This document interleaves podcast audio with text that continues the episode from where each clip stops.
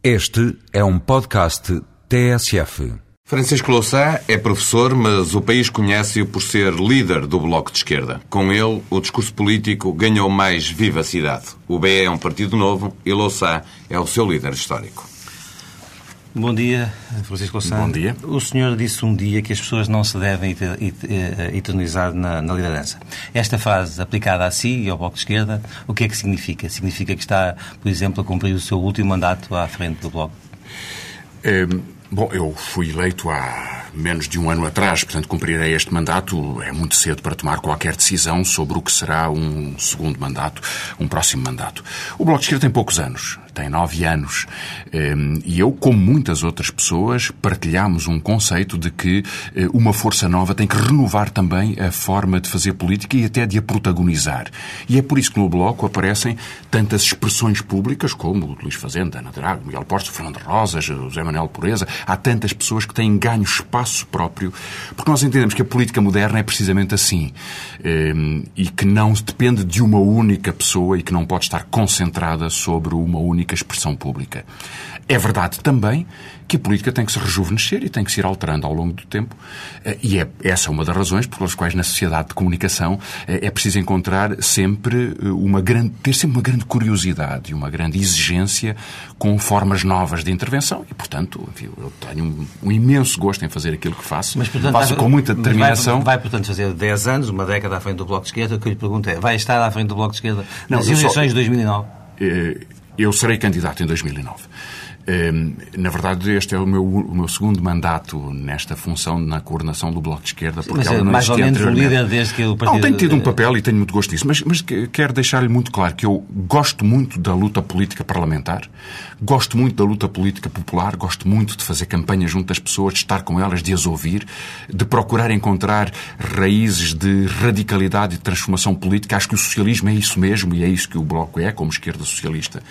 Ehm, e, e tenho a sensação que o meu, o meu eh, compromisso deriva de uma enorme dívida que eu tenho eh, para com a, a luta portanto, para as desigualdades. Portanto, continuarei sempre. Agora, é claro que não terei sempre as mesmas responsabilidades dentro do Bloco de Esquerda e, portanto, um dia haverá uma modificação, mas, enfim, é essa decisão tomá-la quando achar que a devo tomar e, enfim, isso será sempre uma decisão do Bloco no seu conjunto. E terá a ver com os, pode ter a ver com os resultados que o Bloco conseguir nessas eleições de 2009? Ehm, os resultados, que sejam vitórias ou sejam derrotas, são sempre muito importantes para se aprender politicamente. Eh, e, eu assumo responsabilidades pelos resultados que tenho partilhado. Agora, devo dizer-lhe que acho que, eh, se virmos as sondagens que a TSF e o Diário Notícias partilhavam até há muito pouco tempo, como viu, o Bloco de Esquerda, nos últimos anos, eh, só tem crescido sistematicamente.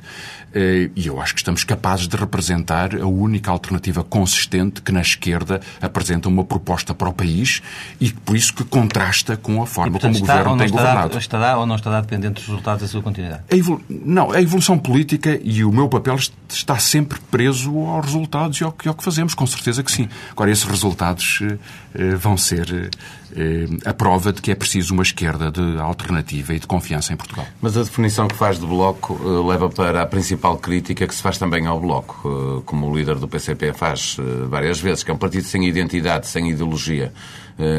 É possível definir o Bloco nestes termos? Qual é a identidade e a ideologia do Bloco de Esquerda? Bem, repare, eu compreendo que quem está noutros partidos que não, que não, que não, que não é o Bloco se sinta muito incomodado, porque uma espécie de monopólio de dois partidos de um lado e dois partidos do outro foi destroçado pela existência do Bloco de Esquerda. Eh, eh, mas foi destroçado porque o Bloco de Esquerda conseguiu representar a vontade de centenas de milhares de homens e mulheres porque tem identidade. As pessoas sabem bem que o Bloco de Esquerda é uma força da esquerda, é uma força socialista, é uma força que contraria as políticas liberais e, portanto, que é uma alternativa. Nós queremos constituir o Bloco como um, uma força de protesto, de resistência e de ação mas uma força que é capaz de projetar uma nova política para os movimentos populares certo, têm estado que partidarizados é que, se estivesse no governo, eh, poderíamos assistir a um governo onde estava o Bloco de Esquerda, que tivesse o Francisco Louçã a dizer uma coisa, a Ana Drago a dizer outra, o Miguel Portas a defender outra? No Bloco de Esquerda nós somos livres de formular a nossa opinião. E desgraçado do partido que no século XXI entende que a formação de um partido ou a sua consistência é dado por uma espécie de disciplina unicitária. Eh, a liberdade de opinião é o que permite formular uma opinião consistente, atuante e incisiva. E a nossa liberdade e o nosso pluralismo dá-nos mais força.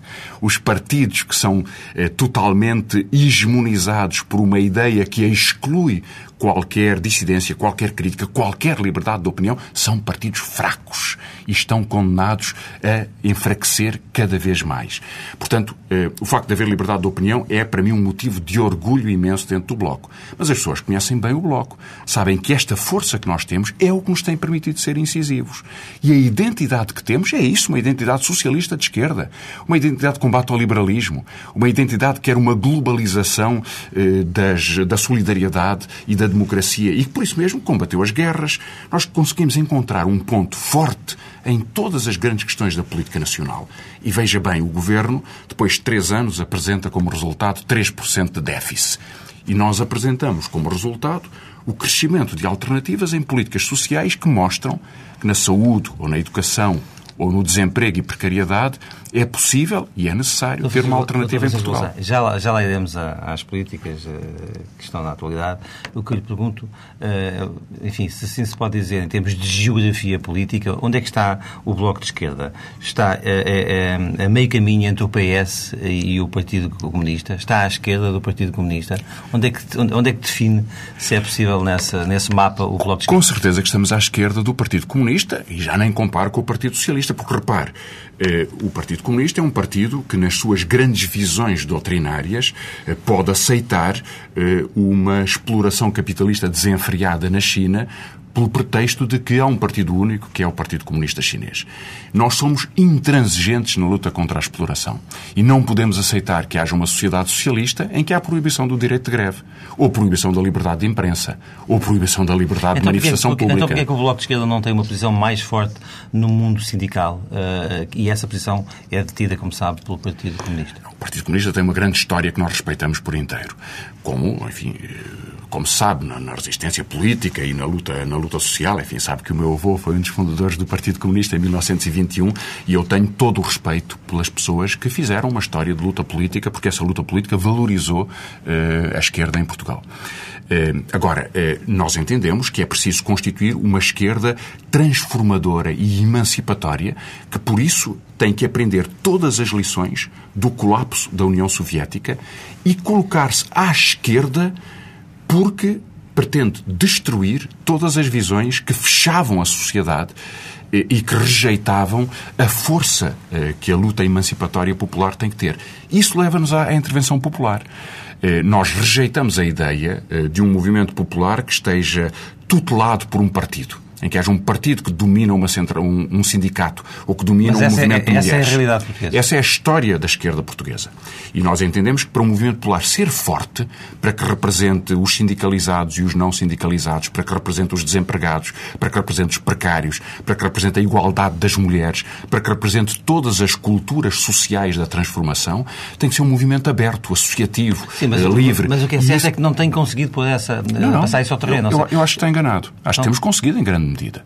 Acho que o Bloco de Esquerda é hoje maioritário em algumas das maiores empresas do país onde estão os trabalhadores mais qualificados, eh, a Auto Europa ou muitas outras empresas do setor exportador. É aí que Não, vê a Auto Europa que... está a falar precisamente do sítio onde tem, digamos, alguma visibilidade eh, as ideias do, do, do, Bloco de Esquerda. Bom, é um exemplo, é só a maior empresa do país, é só a maior fábrica do país, com operários extremamente especializados, extremamente formados, extremamente informados, com uma gestão política elevadíssima e que escolheram, enfim, um homem como António Chora para coordenador Isso da Comissão de Trabalhadores. que os trabalhadores sejam do Bloco de Esquerda? Com certeza que não. Mas não, não, com certeza que não. Como não são do Partido Comunista, se votarem na lista do Partido Comunista, que é minoritária na fábrica. A democracia faz-se assim, por, por nem confiança. Está, nem está a dizer que os, que os, trabalhadores da elite são do Bloco de Esquerda e os trabalhadores não, menos qualificados não, são do Estou a dizer que no movimento sindical o Bloco de Esquerda já representa raízes fortíssimas de alguns milhares de sindicalizados, de ativistas de comissões de trabalhadores, de animadores de lutas sociais, porque sobretudo, que o Bloco de Esquerda traz na disputa pela transformação do movimento popular é a vontade de o tornar mais aberto. Nós não ignoramos que um em cada três trabalhadores em Portugal tem um contrato precário ou um contrato a prazo, que há 800 mil pessoas que passam recibos verdes. E, portanto, nós procuramos encontrar um espaço a que os sindicatos têm estado demasiado pouco atentos. E nós precisamos que haja um movimento popular que englobe e que represente toda essa diversidade. E ele só existirá se não for um movimento sindical ou social que depende das ordens de um, de um partido, mas que vale por si próprio como o seu este, espaço unitário. Como este depende. Bom, a CGTP tem uma maioria do, do, Partido Comunista, mas como se viu, tem vozes muito significativas, tem vindo a defender um alargamento, uma ampliação e um caráter unitário que preserve o seu espaço social. E nós valorizamos muito todos esses contributos, que são, aliás, de comunistas, como, como é de bloquistas, como é de algumas outras forças independentes. Porque é preciso que o movimento social no século XXI seja muito mais forte que o movimento social do século XX. Nós estamos derrotados se vivemos no passado.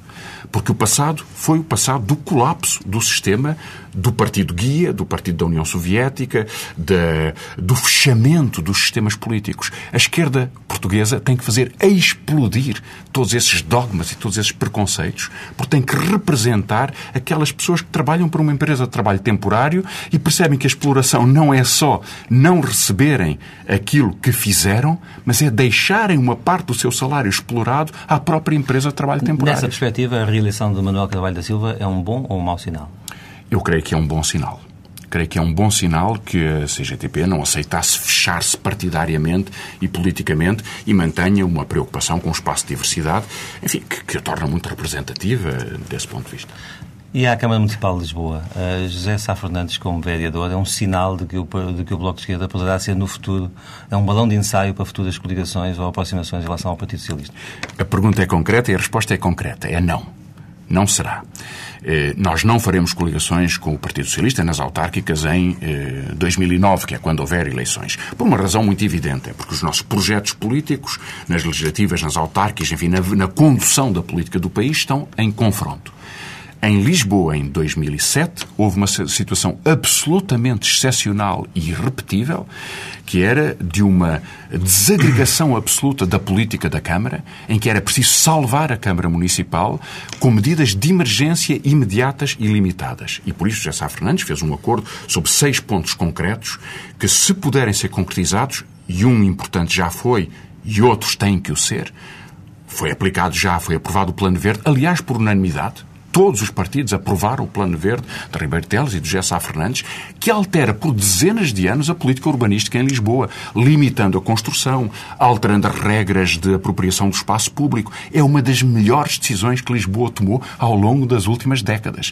Agora, faltam muitas outras medidas. Falta a integração dos trabalhadores precários, que será um exemplo para todas as câmaras municipais e que está em curso.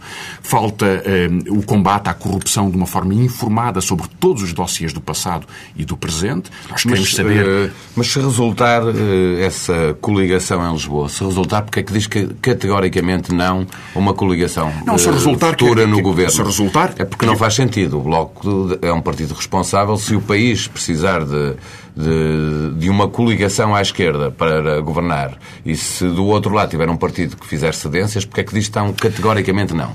Não é um partido de poder, o Bloco de Esquerda? O Bloco de Esquerda é um partido que disputa o poder. Mas é precisamente porque somos responsáveis que nós não podemos aceitar uma coligação com o Partido Socialista. Porque nós queremos derrotar a política que o Partido Socialista tem vindo a impor. Eh, e para isso não se faz coligando com essa política. Essa derrota como fazem em Lisboa, obrigando-os a, a, tomar mas é que, mas é que, medidas Mas que aí é que está toda a diferença. Lisboa é uma política municipal que trata das regras urbanísticas, que trata da solução para, as, para a crise financeira da Câmara, que trata em relação relação ao combate à corrupção. Uma Câmara Municipal não trata da política do emprego, da política da qualificação, das reformas, das grandes opções orçamentais. E nessas é onde se consolida toda a nossa divergência com o Partido Socialista. E eu quero dizê-lo porque acho que é um debate muito importante dentro do Partido Socialista e que atravessa toda a política nacional. Como viu, houve vozes do Partido Socialista, como a de Manuel Alegre, que criticou o curso que seguia a destruição do Serviço Nacional de Saúde. E isso, dá uma, isso demonstra que só eh, enfrentando direta e corajosamente essas políticas é que elas podem ser derrotadas. Dar-nos a mão é coligarmos Se o PS um dia for o PS de Manuel Alegre e menos um PS de José Sócrates, aí já o não não é tão categórico? O Bloco de Esquerda terá sempre todos os... Não, o nosso não é às políticas que destroem as políticas sociais de responsabilidade Mas pública. Mas a nossa pergunta não é essa. É se estaria ou não alguma vez disponível para fazer uma coligação que viabilizasse um governo. Pois é, mas essa... Ou seja, em 2005 mas não essa chegaram política... a discutir um, um acordo de incidência parlamentar não, não, eh, não. antes das eleições? Não, senhor. Não. Houve notícias sobre a matéria. Oh, meu eh, caro amigo, mas você está na imprensa, sei, sabe, sabe que sei, notícias há sobre sei, tudo. Sei o que se falou, não. sei que houve conversas. Não houve conversas De- nenhumas. Não. Pode ter falado Sim. o que quiser, mas eu, eu conversas comigo não, não, houve. não- não foram conversas formais. O Bloco de Esquerda Não, também nem não conversas, Francisco Louçã, como nos dizia há pouco. Não é? Nem conversas formais nem informais. Nós não discutimos com o Partido Socialista porque não era sério fazê-lo. Nós apresentámos aos portugueses um programa alternativo ao do Partido Socialista e somos fiéis ao nosso programa. O nosso mandato é o nosso programa. As pessoas não poderiam aceitar. Eu não aceitaria, ninguém no Bloco de Esquerda aceitaria, que um mandato político que é dado na clareza das posições, e essa é a nossa diferença com outros partidos. Nós não estamos num, num centrão de confusão ou num pântano de, de ideias. Nós queremos ideias fortes, ideias que demarcam, ideias que fazem diferenças, porque achamos que é possível que elas vençam. É preciso em Portugal um Serviço Nacional de Saúde que não deixe um milhão e meio de pessoas entregues a uma medicina privada, que naturalmente só é possível para as famílias mais ricas. Claro que é necessário ter esse balanço. Quando nós olhamos para o Hospital Amadora Sintra, porquê é que não pode continuar o, o, o acordo com o Grupo Melo? Porque foi um fracasso.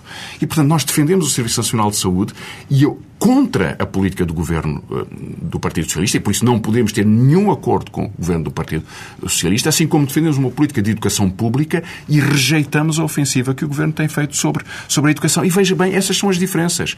Nós não damos a mão a políticas que queremos vencer. Nós queremos vencê-las, efetivamente. E estamos convencidos, aliás, que é possível vencê-las e que cada vez há mais gente do Partido Socialista, já não, para não falar na grande massa popular, que concorda inteiramente com este ponto de vista e naturalmente, estabelecemos diálogos e pontos com toda essa, eh, com todo esse protesto e toda essa proposta alternativa. Recentemente no Parlamento mostrou um póster que pretendia significar alguém com, com muitas posses, o vencimento dessa pessoa, e depois uma foto tipo passe que sim- sim- simbolizava um trabalhador. Portanto, e com isso quis fazer uma crítica à, à disparidade de vencimentos que existem em Portugal. Eu pergunto-lhe quanto é que ganha? Ganho o ordenado de um deputado.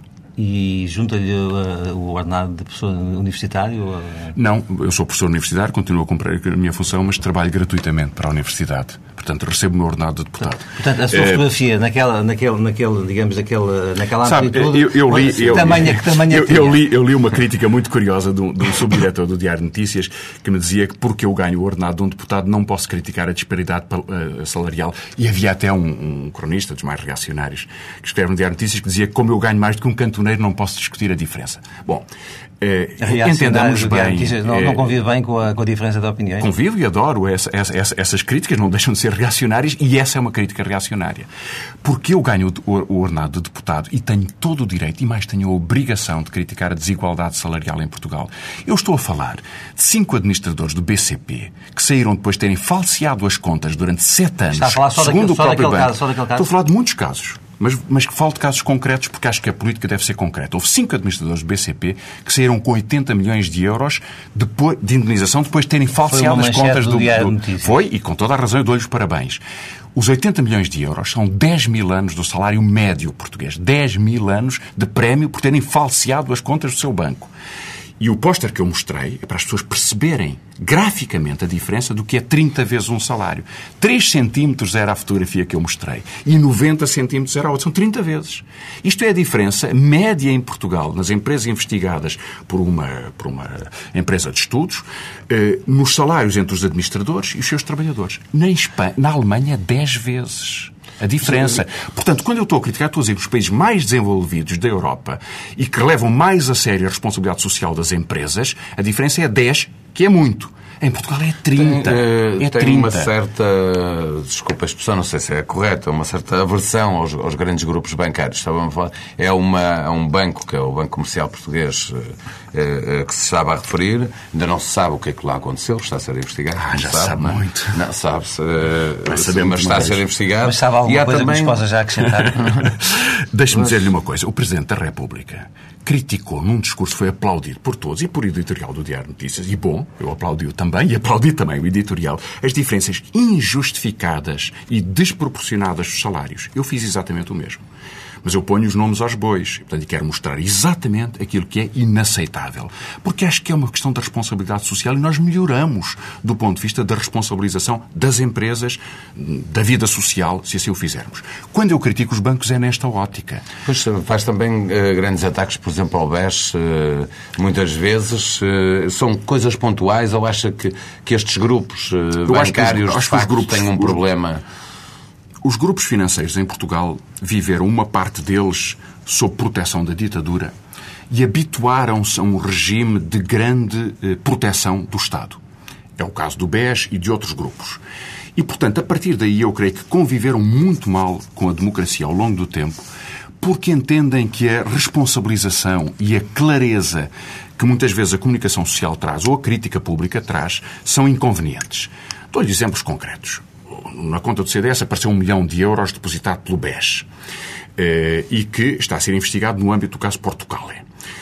Apareceu também 24 milhões de euros numa conta do BES em Inglaterra, que está a ser investigado no contexto da, das, das, comissões de financiamento para a compra dos submarinos. São investigações, ou seja, nós não, são... podemos, não podemos concluir nada até que essas por isso, investigações Por isso é que eu estou a dizer que são investigações, são públicas, a comunicação social referiu-se a elas e eu refiro-me a elas porque acho que é indispensável que se perceba que tem que haver clareza que não permita nem comissões, nem subornos, nem corrupção em nenhum caso. E sobre isso, saber-se-á toda a verdade a seu tempo. O caso do BCP é um pouco diferente, apesar de tudo. Quando eu fiz uma pergunta ao Presidente da Comissão do Mercado de Valores Mobiliários, Dr. Carlos Tavares, que foi Ministro do PSD e que é o Presidente da Comissão das Bolsas, se me podia confirmar que as contas do BCP foram falseadas desde 2000 até 2007, a resposta dele foi sim. O BCP incluiu nas suas contas, ou seja, a própria instituição do banco, aqui não é uma investigação em curso, é uma certeza. O BCP incluiu nas suas contas que os administradores destes sete anos terão causado um prejuízo coberto por provisões da ordem de 677 milhões de euros. E eu acho que em Portugal se tem que pedir responsabilidade pelas, pelas questões. Aos políticos, pelas suas promessas, pelas suas decisões e a todos os que fazem atividade socialmente relevante pelas suas decisões. Até porque o que está a investigar são crimes de manipulação de mercado, de falseamento, de irresponsabilidade perante os acionistas e, naturalmente, perante o interesse público em geral. E, portanto, eu creio que o debate público em Portugal, sabe, o debate público muitas vezes é uma espécie de jogo de salão, em que se toda a gente é muito elegante. Eu acho que o debate tem que ser verdadeiro do ponto de vista democrático. E tudo o que eu puder contribuir para que assim aconteça, acho que a política se torna mais verdadeira consigo própria. Mas e nós precisamos que assim seja. A suspeição é uma coisa que muitas vezes ajuda a matar a democracia. Não? é? Lançamos a suspeita sobre. Bom, mas eu não lanço suspeita nenhuma. pessoas. Não lanço suspeita nenhuma sobre nenhuma pessoa. Eu dou certeza absoluta sobre os factos, porque estão identificados pelo Banco de Portugal, pela Comissão de Mercado de Valores Mobiliários e pelo próprio banco. Estes dados são da administração. Eu não os tenho.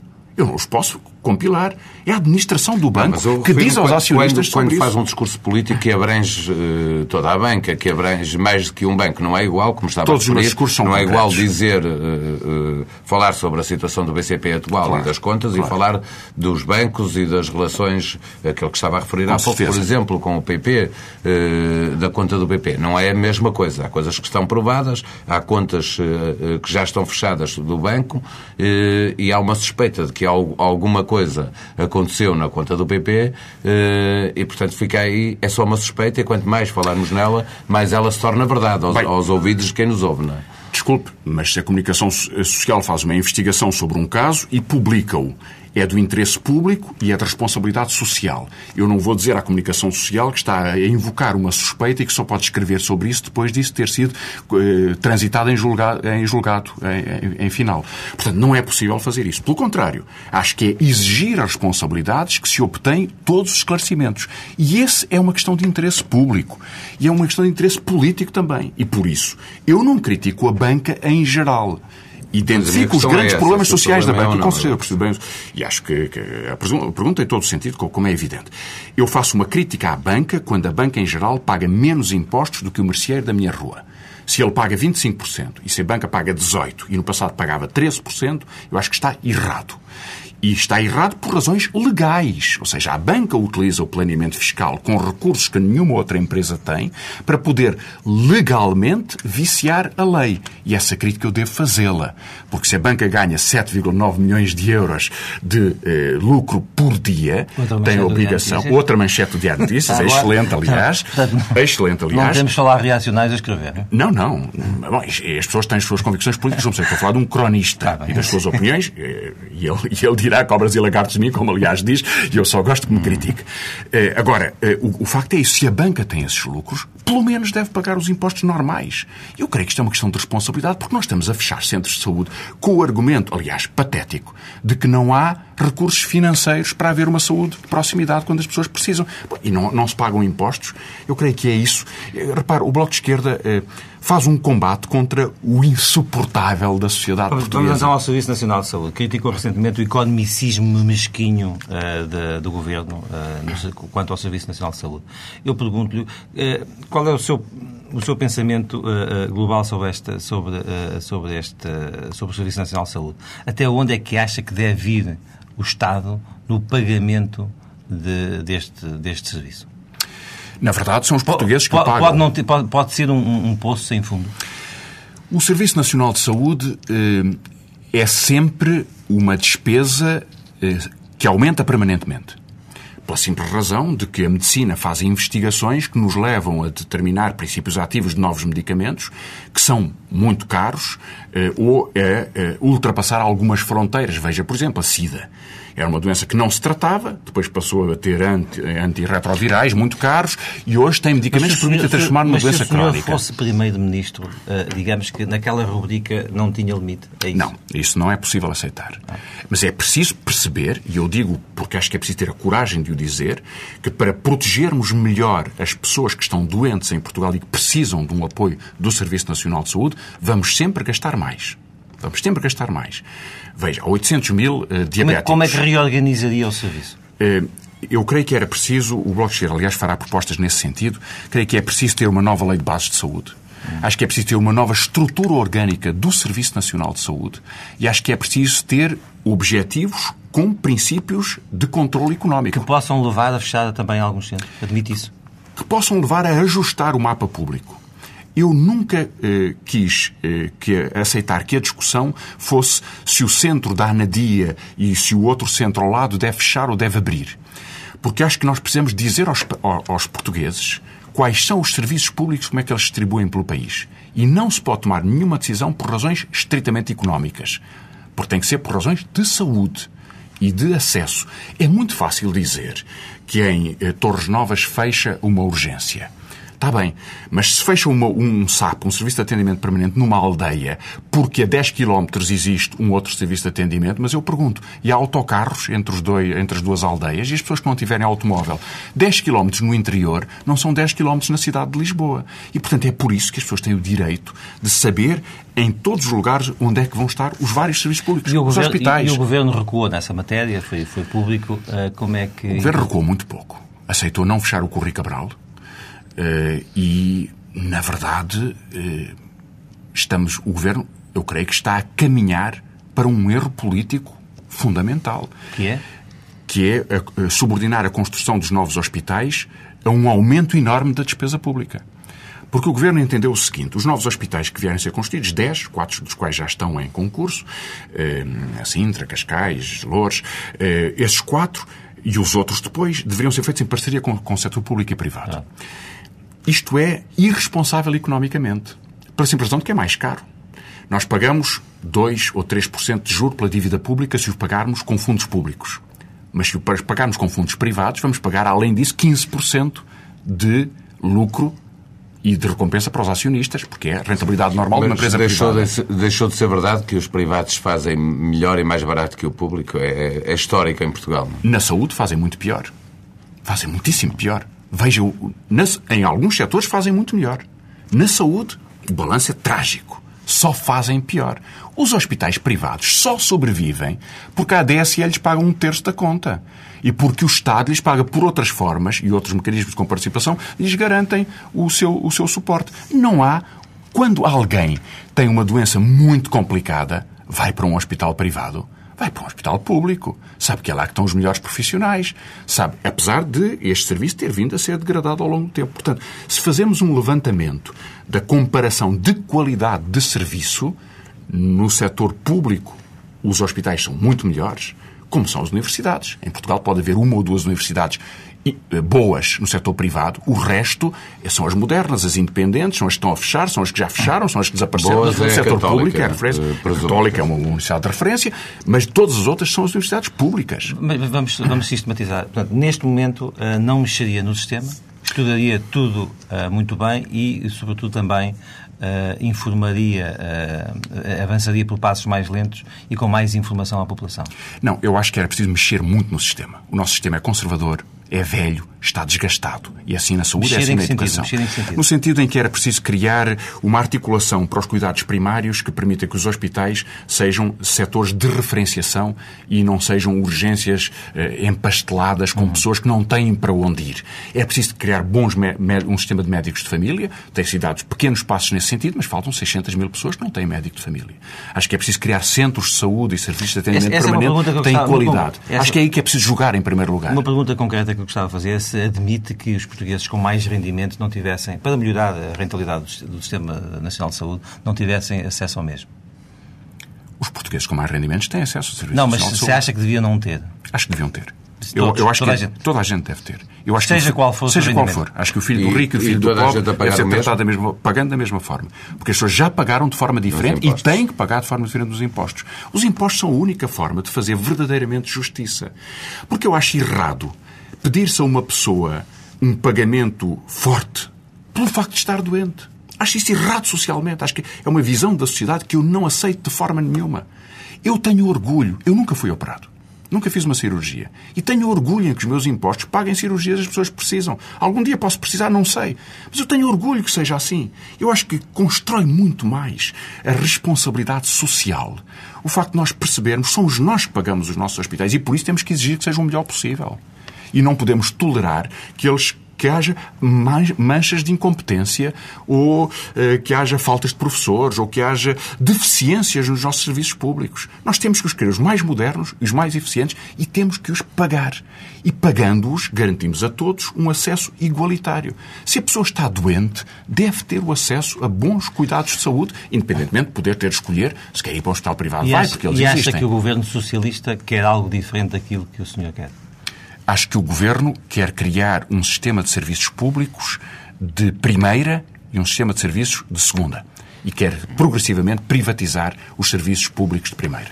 Pouco... Acho que essa é a visão do Governo em relação a tudo, se permite que lhe diga, porque a ideia de privatizar no futuro as estradas de Portugal, ou de ir privatizando as redes energéticas nacionais, ou eh, os combustíveis, tudo o que são serviços a água. Este Governo quer privatizar a distribuição é da água. os governos todos há Todos têm se toda a razão, disso. mas estes é que vão chegar ao fim, como muitas vezes Veremos. tem este destino trágico Já- que o Governo vimos- socialista é o mais liberal de todos. eh, muitas vezes eh, este Bom, mas, discurso da mas este tem concretizado. Privatizou eh, 48 49% da, da rede energética nacional. Concretizaram. 24% na Bolsa e depois 25% entrega a grupos privados Se concretos. queremos, se queremos ter um, um, MIBEL, se queremos ter eletricidade eh, mais barata, ela a vir de Espanha, a vir de França, eh, as regras vão ter que mudar. Não? é? Sim, mas nós podemos ter coordenação com, com uma rede europeia integrada sem ter que integrar o seu Manuel Champalimau, que vive do turismo no, no Brasil e que não sabe rigorosamente nada Pois, da é eletricidade, para que É- é que nós lhe é- entregamos é 5% outra das redes energéticas? Porque, obviamente, é preciso alguém que tenha capacidade de investimento para Bem, mas o melhorar as redes, para, Pois para as é, fazer mas chegar o a todo investimento já estava feito. Nós estamos a entregar o lucro sobre o investimento Mas é preciso feito. fazer novos investimentos e fazer manutenção, etc. Não, é uma discussão bem mais difícil para fazermos neste pouco tempo que temos. Eu gostava de, de, de lembrar que há pouco dizia também que era preciso mudanças no ensino, na educação. É uma questão é muito, muito, muito larga. O senhor é professor, também está contra as mudanças que esta ministra está está a introduzir no sistema de, de, educação em Portugal. Eu creio que esta ministra tem, tem tomado eh, uma ou outra boa decisão, normalmente muito mal executada. Eu acho que é bom que haja um, um, alargamento dos horários escolares. Acho que é bom que haja boas aulas de substituição. E acho que isso deve ser feito dando condições à escola e não atropelando os professores com um caminhão tir, como esta ministra parece querer fazer. E, portanto... Não é, é preciso que os professores sejam avaliados? É preciso que haja uma boa avaliação é das escolas. Das acho que é uma boa avaliação das escolas. Acho que o Governo tem feito tudo para prejudicar a boa avaliação de que as escolas precisam. Acho que o, que, eh, o Governo eh, criou um labirinto eh, pantanoso que tem como justificação, sobretudo, criar um sistema hierárquico de poder. E esta visão hierárquica é uma visão de brutalização dos professores e os professores têm toda a razão em fazer o protesto que têm feito, na minha opinião. E espero que a de dia 8, em que eu estarei presente e que apoiarei com toda a minha, minha energia, seja a melhor demonstração da moção de censura à política da educação do Governo. Porque, repare, se a avaliação, o Governo, para montar a avaliação, nomeou um conjunto de professores titulares, de uma forma desregrada e sem ponderar a melhor qualidade que os professores davam para a escola. É, é melhor continuarmos sem avaliação? Nós estamos a falar de um ensino que tem cada vez mais, cada vez menos alunos, cada vez mais professores. Não, e, tem tido mais isto, alunos. E este é o discurso do Primeiro-Ministro. E com a mesma qualidade. Há muito tempo que temos, estamos a falar em num, numa década, mudou muita coisa. Mas a qualidade do ensino não mudou por aí, por aí além. Nós temos bolsas é melhor de, não temos ter avaliação temos bolsas de excelência no ensino e temos um ensino que, em geral, tem imensas deficiências. É o E geral que temos é que geral. Claro que temos que, que temos que melhorar, com os melhores exemplos que temos, que é aí com isso que aprendemos. Mas é verdade que nós temos quase metade dos jovens que não completam a escolaridade obrigatória, que é o nono ano, que aliás é baixíssima. Em Portugal nós temos 20% de estudantes que chegam, eh, da população que chegou ao ensino universitário, em Espanha é mais de duas vezes e meia mais. E, portanto, nós estamos atrasadíssimos. Mas para recuperarmos o atraso, é preciso mobilizarmos a capacidade da escola, a colaboração dos pais, a, a- a- inventividade dos alunos e, sobretudo, a capacidade profissional dos professores. Não é tratando os professores como professores ecos e eh, criando um, um regime de avaliação que é mais para discriminar do que para avaliar que se consegue nenhum resultado positivo. E se o Governo vem dizer, ah, não se faz nada, bem, o Governo não nos pode pedir que apoiemos que se faça um erro trágico em alternativa a não fazer Ou nada. seja, o Bloco apoia a avaliação, quer... Nós eh, apresentaremos quer propostas, propostas sobre um modelo de avaliação que, em primeiro lugar, olhe para as escolas. Eu quero que uma escola que tem no 12º ano uma média de 11, que, que se fixou um objetivo, de- que é uma escola do interior, com alunos com dificuldades de aprendizagem, cujos pais nunca tiveram um livro em casa e, portanto, que ainda estão a começar a sua primeira oportunidade de aprendizagem, possa-se fixar como objetivo passar de 11 para 12. E se assim conseguiu naquele ano, isso é uma avaliação positiva. Mas eu sei que o Liceu Filipe de Lencastre, na Praça de Londres, tem outra base social e, portanto, não pode ser comparado com as médias desta escola. E um bom professor numa escola do interior tem que ser avaliado no contexto do percurso escolar que ele está a desenvolver e não na comparação com as médias que são obtidas noutra base social no Filipe de Lencastre, em Lisboa. e o Governo está a criar esta mas, desigualdade Hugo, mas- absurda. mas diga- digamos que o caminho faz-se andando e, portanto, todo esse sistema pode ser apurado. Porque, porque à partida, eh, digamos, atacar eh, esta, esta reação epidémica corporativa a Mas eu não creio que seja uma reação corporativa. Eu creio que é uma reação dos professores que conhecem muito bem as escolas. E a Ministra devia ouvi-los mais e devia conhecer melhor a, situação das escolas. Eu acho que o que, o que o Governo faz, por eu acho que o Governo, o Ministério está fechado na 5 de Outubro, num gabinete num dos últimos andares, olha para as escolas a partir de mapas estatísticos e toma decisões eh, absolutamente arbitrárias, sem nunca perceber que é preciso envolver, motivar os professores, eh, eh, Isso usar é os assim melhores exemplos da sua áreas, capacidade. mas é não assim tinha que ser. áreas. Mas não tinha que ser. Não, estou a dizer que é assim, que é preciso mobilizar, que é preciso ter as pessoas. Claro. Mas isso eh, não é escola- o que fazem os governos e não é o Mas nas escolas mais do que tudo. Não, não, não dialoga com os professores, não. Já Depois viu- tem que tomar decisões. Essa Já é a que questão. não. Este país tem tido esse problema. Sim, mas é preciso sabe, tomar é? decisões certas e não decisões erradas, não é? A Quer dizer, questão é- compreenda que, eh, digamos, esta visão tecnocrática de que tu- fazendo muitos despachos as coisas avançam. Não, não avançam. As coisas Não, é que avançam do outro mudando lado a está, realidade da escola. eh, Do outro lado está a visão de que as coisas acabam por não se fazer nunca, porque há sempre eh, reações que são corporativas cada vez que se tenta mexer em juízes, em, em professores, em médicos, em enfermeiros. Isto é verdade. Mas a é? democracia serve para as pessoas se pronunciarem, Certo. contestarem, e na democracia Mas haverá é múltiplas opiniões. Depois não se tomam decisões. Com certeza, mas na democracia haverá opiniões a favor, diferentes, diferentes alternativas. Temos que escolher a melhor alternativa. E a melhor alternativa é que vive da democracia.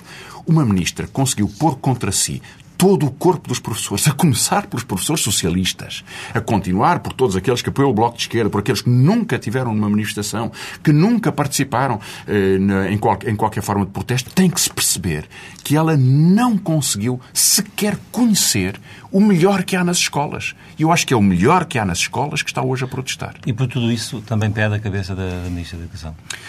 O Bloco de Esquerda eh, enfrenta-se com, com o Governo. Portanto, eu quero mudar as políticas e quero vencer a Ministra da Educação na política da educação. Eu acho que ela começa a ter muito poucas condições para gerir eh, o Ministério. E creio que as suas políticas estão absolutamente passadas de prazo. E que eh, é in- indispensável derrotar esta política que ela faz. Não pessoalizo nenhuma destas discussões e acho que, eh, ao- qu- quando digo ao Primeiro-Ministro que esta política está errada, é porque creio, perdão, que é indispensável fazer uma correção de fundo. Outra, outra, da- outra das eh, questões que está em cima da, da mesa na agenda política é o novo regime jurídico de impedimentos dos políticos e tutelares de altos eh, a car- cargos públicos, vulgo eh, incompatibilidades. Qual é, resumidamente, a posição do Bloco de Esquerda nesta matéria? Nós defendemos que deve haver duas grandes correções. Em primeiro lugar, o regime de incompatibilidades deve ser único no país. Neste momento, na Madeira, como sabe, eh, por força do PSD, não se aplica o regime de incompatibilidades. Ou seja, uma pessoa pode eh, eh, ser. Um deputado pode ter a concessão de um casino. E pode estar eh, num plenário onde se vota a concessão de um casino para si próprio. Acho que isto é extraordinário que possa acontecer. Eh, Em segundo lugar, nós queremos que o regime seja mais rigoroso deste ponto de vista. Quando nós elegemos um deputado, estamos a eleger um legislador, segundo critérios políticos, de responsabilidade política. Mas é um legislador, perante o qual o governo responde. E, portanto, ele deve ter um grau de independência do governo não pode ser pago pelo governo. Nós hoje temos advogados ou outros, outras profissões em que deputados eh, fazem negócios com, com governos regionais ou com o governo da Tem, vi- República. tem, tem visto, portanto, casos chocantes nessa matéria? Tem havido É casos capaz de apontar um ou dois? Bom, o, caso do Dr. Guilherme Silva, portanto, que recebe uma avença para serviços jurídicos da parte do Governo Regional da Madeira. Acho que isto é absolutamente inaceitável. Acho que é errado que haja eh, decisões deste tipo. Acho que era, eh, foi discutido já noutras circunstâncias, a propósito de, eh, de algum, alguns pareceres jurídicos que são dados por, eh, por, por, por, por deputados. Repare, o deputado deve ter que ser independente e estar subordinado à sua consciência e à sua responsabilidade quando avalia uma ação do governo ou quando faz uma proposta de lei. A proposta de lei não pode decorrer de ter alguns eh, eh, compromissos que limitam a sua forma de atuação. Ele tem que ser transparentemente responsável por todas essas decisões. Francisco Louça, eh, a TSF está a festejar 20 anos. Eh, Minha pergunta eh, prende-se, olhando para este aniversário, com aquilo que é a política, o discurso político do Bloco de Esquerda. O país está hoje, 20 anos depois, eh, pior naquilo que diz respeito a desigualdades sociais, eh, no que diz respeito ao apoio eh, a quem precisa, que é uma competência do Estado. O país eh, está muito diferente, muito modernizado e, portanto, em muitas coisas, muitíssimo melhor. O país há 20 anos atrás não tinha vias de acesso eh, nas estradas ou na internet eh, que hoje tem. E isso são fatores de democratização. Nós temos uma, portanto, uma comunicação mais viva e, portanto, mais transparência. Mas, em desigualdades, é verdade que nós perdemos oportunidades, perdemos muitos comboios da modernidade e nos últimos anos tem havido um grande agravamento das desigualdades. Portugal, na verdade, tem esta tragédia de eh, ter perdido 200 mil empregos eh, no tempo da recessão, em 2001, 2002, 2003, e ter sempre continuado a perder empregos, e eu acho que este é um dos fatores da democracia. Nós hoje temos desigualdade salarial entre homens e mulheres, temos eh, os jovens obrigados a uma vida absolutamente precária, temos uma geração que ganha 500 euros, temos a primeira geração da nossa história do século XX e XXI que pode vir a viver muito pior do que os seus pais. Isso nunca aconteceu no século XX e está a acontecer agora. Diga, Isso é mais desigualdade. Vivemos eh, pior, em sua opinião? Eu quis ser muito equilibrado. Eu acho que nós vivemos melhor em muitas circunstâncias entramos na União Europeia, isso permitiu uma, algumas, algumas possibilidades. Vivemos somos num país mais desigual. mais justa? Somos, hoje somos uma sociedade mais injusta e mais desigual do que éramos há 10 anos atrás. Vamos entrar numa, numa parte da entrevista mais pessoal. Eu pergunto-lhe quantas horas trabalha por dia? Muitas. Mais do que o horário normal de trabalho ah, sim, trabalhadores muito, que defende? Muito mais. E isso uh, aconselha ou... Uh... Não, eu faço por gosto. Repara, eu não sou um trabalhador dependente, eu não dependo de um patrão. Uh, e acho que é inaceitável esta ideia disparatada que se implantou com a flexigurança de que se pode, que o patrão pode determinar o horário de trabalho das pessoas, ou que pode determinar que trabalham mais no inverno e menos no verão, ou que os pode despedir. Houve um patrão que chegou a dizer em Portugal que poderia querer, que gostava de despedir os trabalhadores porque eles votam num partido de que ele não gosta. Agora, eu, eu estou enfim, a minha vida é muito diferente. Dou aulas, cumpro a minha vida de professor universitário, como, como lhe disse, estou no Parlamento, viajo muito pelo país e, portanto, dedico muito tempo àquilo de que gosto. A investigação científica, publico, enfim, eu, eu, faço, eu, e faço uma minha atividade política com muitíssimo gosto. Estive a fazer alguma pesquisa nessa matéria, vejo que publica muito. Eh, aliás, para mim, até surpreendentemente ao nível de artigos lá fora. Sim. Onde é que arranja esse tempo para fazer essa pesquisa científica também? Eu tenho publicado muito, sim eh, porque eu acho que a minha profissão é professor universitário e investigador em economia. Eh, e, e quero continuar a fazê-lo porque aprendo com os alunos e trabalho com os alunos, porque acompanho teses de doutoramento e porque faço investigação e, portanto, participo em congressos internacionais, publico livros, enfim.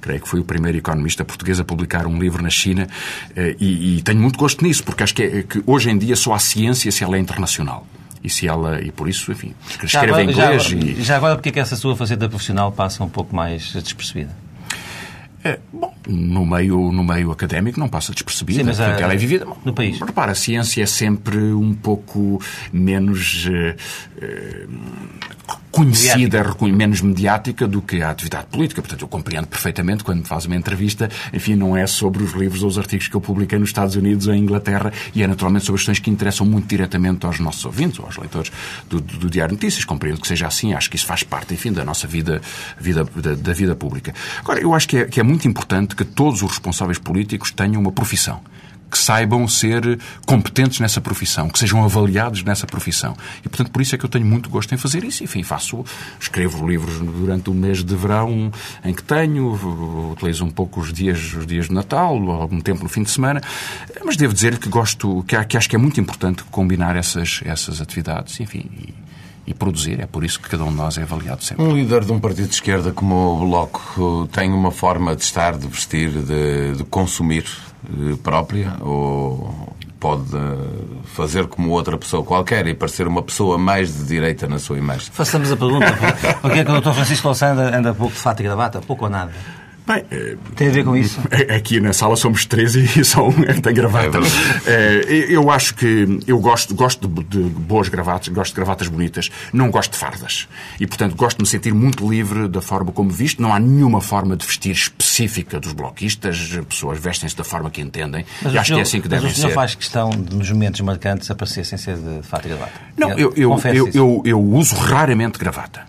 Eh, quando o Presidente da República me convidou para almoçar eh, no Palácio de Belém, enfim, tenho respeito pelo anfitrião, portanto, e eh, uso, uso gravata mas, e faço, mas, faço com mas gosto. quando debateu com ele no país, na, na, na última campanha, fez questão de não ir de gravata? Eh, fiz. Eu estava como candidato e ele não era Presidente da República, não tinha sido eleito eh, e, de qualquer forma, era um candidato. E, portanto, eu vesti-me como achei que era mais cómodo e é assim que gosto de fazer. Eu acho que é preciso, sabe, eu acho que há demasiados protocolos e há. Acho que Portugal eh, é um país muito, muito adiantado e muito atrasado também.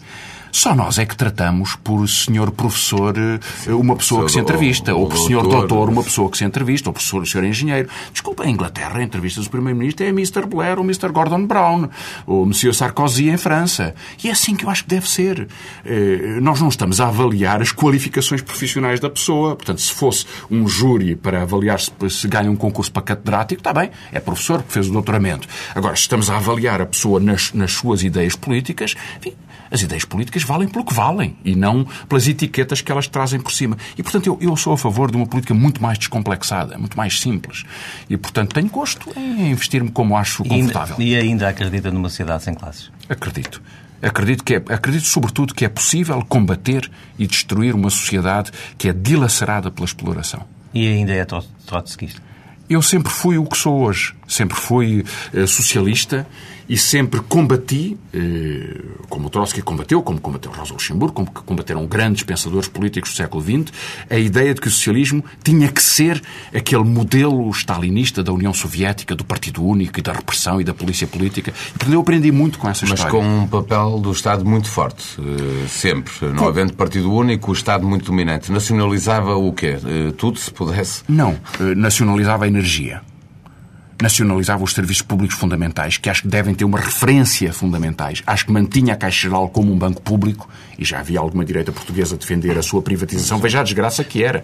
Quando a banca portuguesa entrou em crise com o BCP, o único administrador que foram buscar foi um banco público. Não encontraram ninguém na banca privada para ir gerir um banco privado que estava à rasca. Foram buscar. Mas continuaria. Um deve haver. Deve, eu acho que deve, deve existir eu bancos deve privados, haver obviamente. É? Deve haver bancos privados em Portugal. Agora, o que eu sou a favor é de que haja uma, um princípio republicano da responsabilidade social que eu acho que é fundamental. Se nós não temos educação de grande qualidade que não seja paga e que seja garantida como oportunidade aberta para todas as pessoas, e o mesmo direi sobre a saúde, nós temos um déficit democrático insuportável. E, portanto, eu sou a favor de que haja um Estado muito mais moderno, muito menos pesado, muito mais capaz, com muito mais resposta a setores onde não há resposta. O Estado não responde a um dos grandes silêncios da sociedade portuguesa, que são as pensões baixas ou, sobretudo, os lares de terceira idade e, e a dificuldade dos, dos idosos. Temos sempre o problema do, do, déficit do dinheiro. Uh, alguém tem que pagar. Somos nós, cidadãos portugueses, que Com pagamos. certeza. E somos nós que estamos a Uh, pagar. Tem que haver limites para isso, concordo. Não, tem que haver uh, muita eficiência. Nós, em Portugal, se cobrássemos os impostos verdadeiros, iguais, sem mudar a taxa de imposto, a todas as empresas que não pagam. Há 500 mil empresas em Portugal que pagam 0% de IRC ou 40 contos por mês. Até 40 contos. 530 mil empresas, para ser exato. E há, como sabem, 22% da economia nacional, portanto são 30 mil milhões de euros, 35 mil milhões de euros, não pagam imposto. Se pagassem imposto, nós tínhamos mais do que o, o, total da despesa que hoje temos com saúde e com educação. Então, se nós avançarmos na justiça fiscal, que nos torna mais iguais perante a responsabilidade, então nós podemos ter um país muito melhor do ponto de vista da qualidade dos serviços que precisamos dar às pessoas. Nós não temos hoje nenhuma resposta na sociedade portuguesa para os idosos. Começamos a ter uma resposta para os cuidados continuados, oxalá ela se faça, mas não temos lares de terceira idade de qualidade. Não temos apoios sociais para as pessoas que querem ter um idoso em casa e que o querem apoiar no âmbito da família. Não temos um apoio, a não ser no setor privado, para as creches. O Governo anunciou fechar algumas creches numa empresa pública. Deixar 300 crianças, uh, uh, uh, ao mesmo tempo que promete mais creches privadas, fecharam cinco creches da, dos caminhos de ferro portugueses. Vão fechar agora no fim do ano. Os pais receberam as cartas por, por estes dias. Eu acho que é isto que é, que é preciso con contrastar, porque é no concreto que se pode fazer grande mudança da política e é isso que o Bloco de Esquerda vai fazer. Para terminar, o que é que vale o louçanismo no Bloco de Esquerda? Ah, isso não existe. Isso não existe. Não, não, existe. Enfim, nós temos, nós no Bloco de Esquerda partilhamos ideias fundamentais e partilhamos a ideia de que a política deve ser muito exigente em relação aos eleitos. E, portanto, os meus camaradas são os primeiros mais exigentes em relação a mim, como são em relação aos outros dirigentes, deputados do Bloco de Esquerda. E é assim que deve ser. Oxalá assim seja e oxalá se crie que nós possamos... Nós já fizemos uma coisa muito importante. Foi destruir o mapa político como ele existia. Nas próximas eleições, o Bloco de Esquerda será muito mais do que isso como, como creio que as indicações da sociedade demonstram. Mas será ser, também não... uma mudança dos critérios da política e das tradições da política. Então, afinal, lhe vou fazer mais uma pergunta. A não ser que Manuel Alegre avance e que frature a esquerda. Manuel Alegre nunca fratura a esquerda. Boas ideias à esquerda nunca fraturam. Só ajudam a criar mudanças políticas fundamentais. Mas, mas peço-lhe aqui um exercício de, de futurismo e até de, especul, de, alguma especulação, mas política. Uh, se por acaso uh, ele fundasse uh, um, um, outro movimento, isso não poderia ser muito mal para o Bloco de Esquerda? Ou seja, a capacidade de influência dele entre os eleitores tradicionais do Bloco de Esquerda não poderiam, digamos, que reduzir muito o seu partido? Não, eu não faço especulações sobre se Manuel, que decisões políticas é que Manuel Alegre toma, toma sobre a sua vida, porque isso seria absolutamente inaceitável fazê-lo. São decisões que ele tem que tomar em liberdade e com a sua consciência. Agora, Manuel Alegre tem tido sempre um papel extremamente importante quando, eh, e eu dei-lhe razão e estivemos juntos nesse combate, combatemos a privatização das estradas de Portugal, ou quando, e também lhe dou razão, combateu e juntámos nisso, como sabe, até num, num apelo conjunto eh, para a salvação do Serviço Nacional de Saúde, e isso teve efeitos políticos. Portanto, bons argumentos à esquerda, boas razões à esquerda, que combatam políticas que dilaceram o país e que o tornam mais injusto, só são vantajosas para a esquerda política portuguesa. Francisco Lassá, bom dia, muito obrigado por ter vindo à TSF e ao Diário de Notícias.